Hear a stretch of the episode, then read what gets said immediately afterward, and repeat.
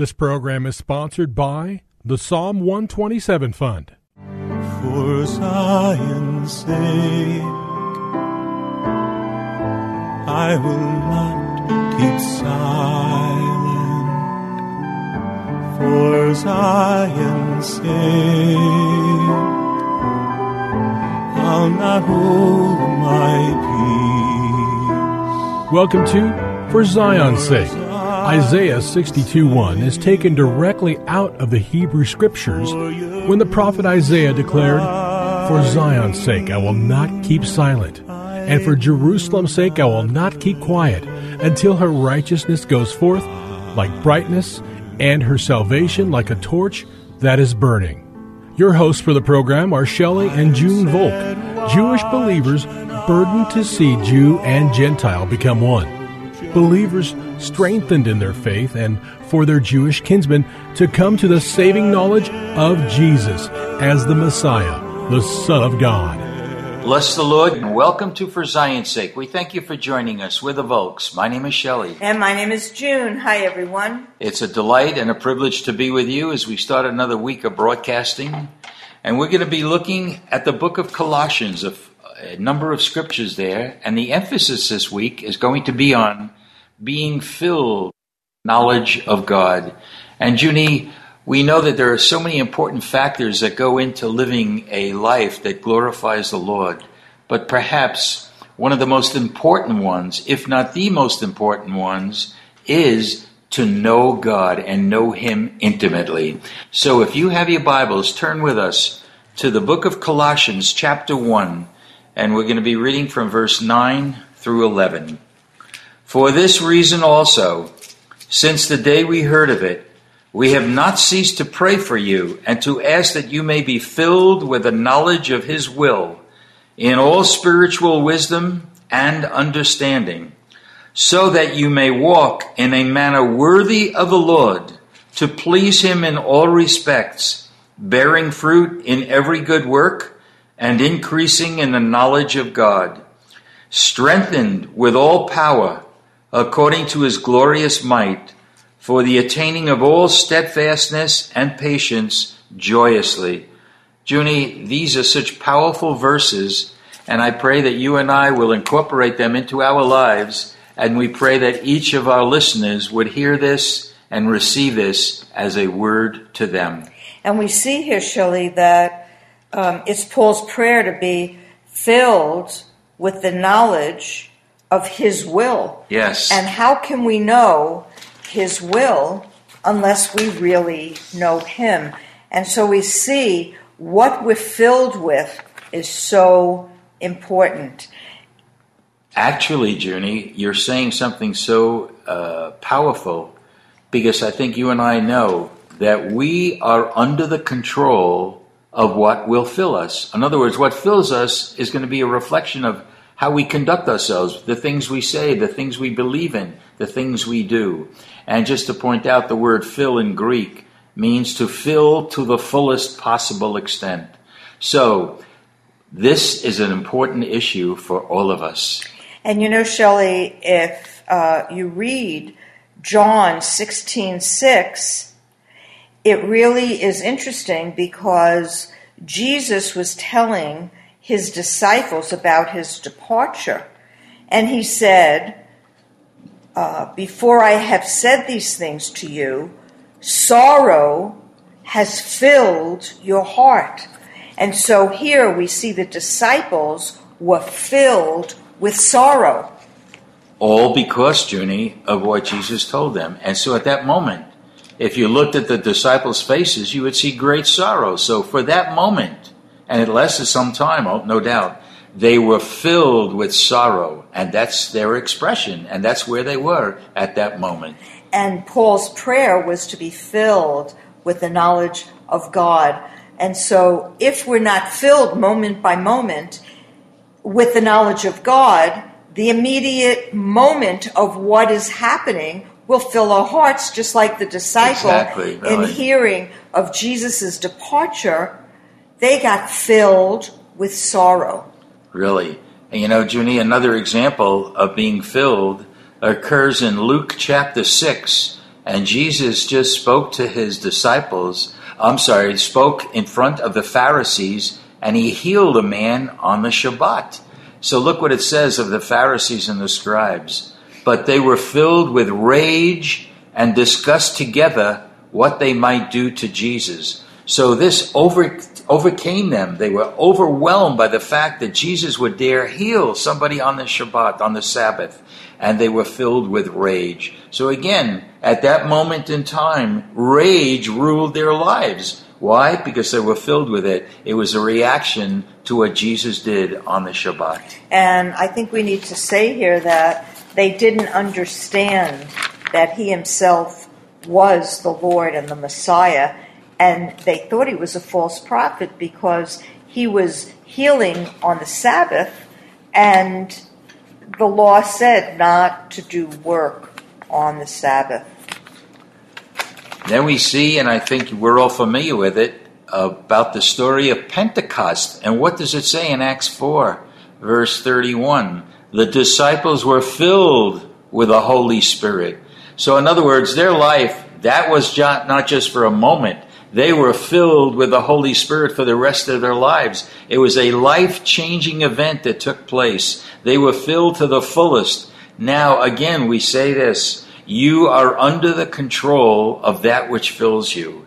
And, you know, if we come, as we're going to discuss this week, if we are filled with the knowledge of God, and we are filled with the knowledge of his will for our life, Junie, this world could be turned upside down, and that is a very exciting thought.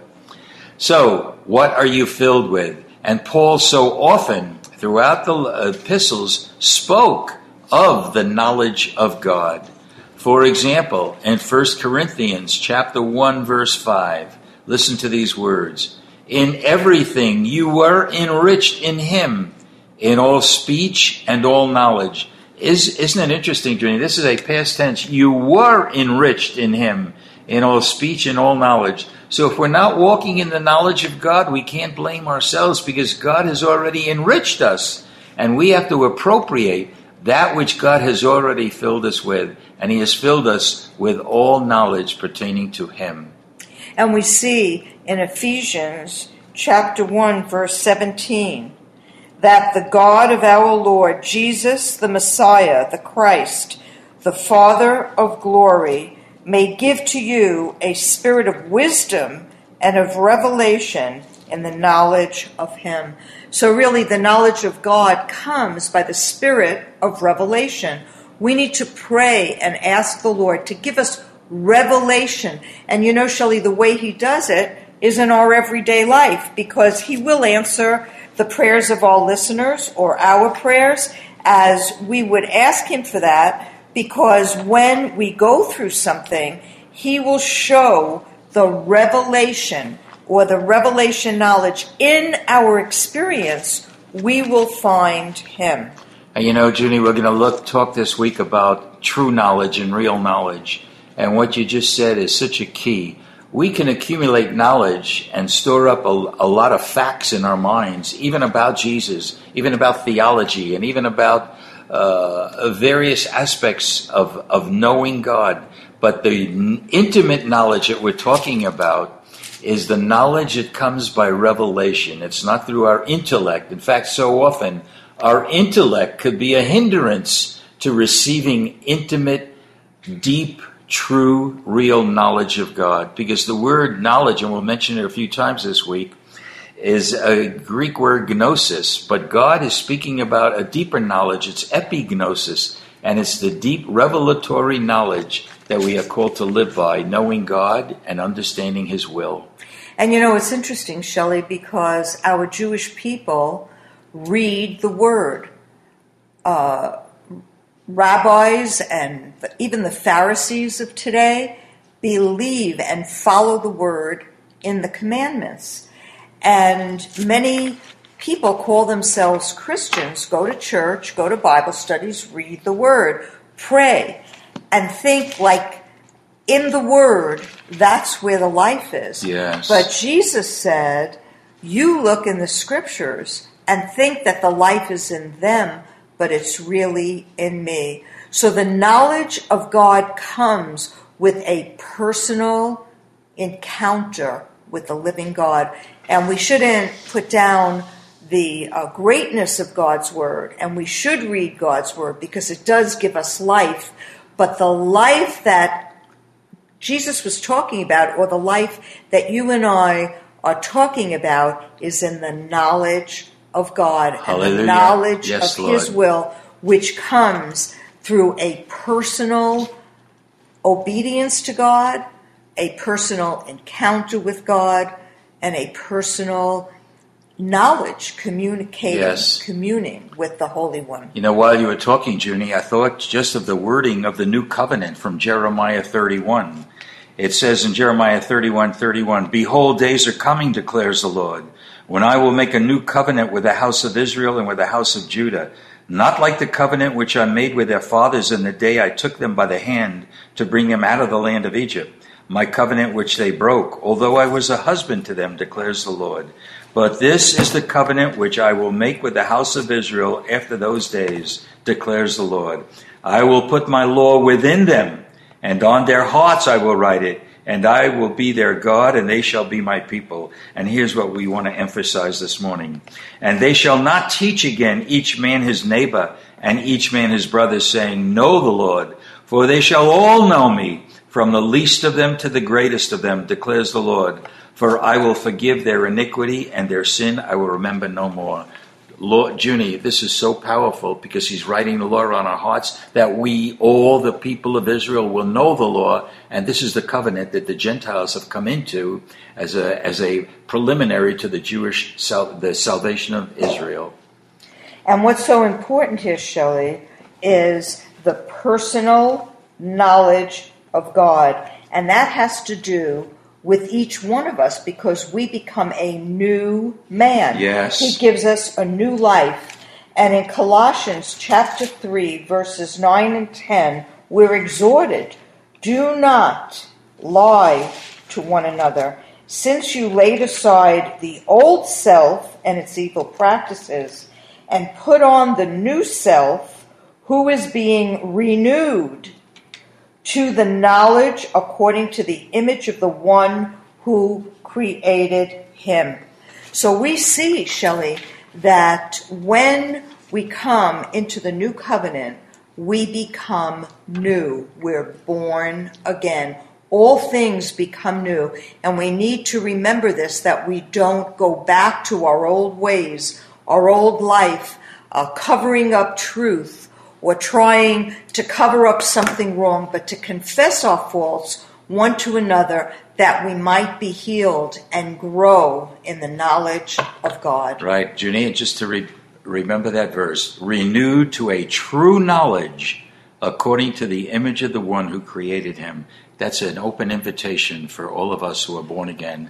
Father, we thank you, Lord. Thank you, thank Lord, you Lord, that you have blessed us with a knowledge of who you Thank are, you, as well as knowing your will. Thank you, and Lord. I pray that we can appropriate and live a life that's worthy of you and worthy of the call that you put on each one of us to demonstrate you. Father, we pray this in Jesus' holy name.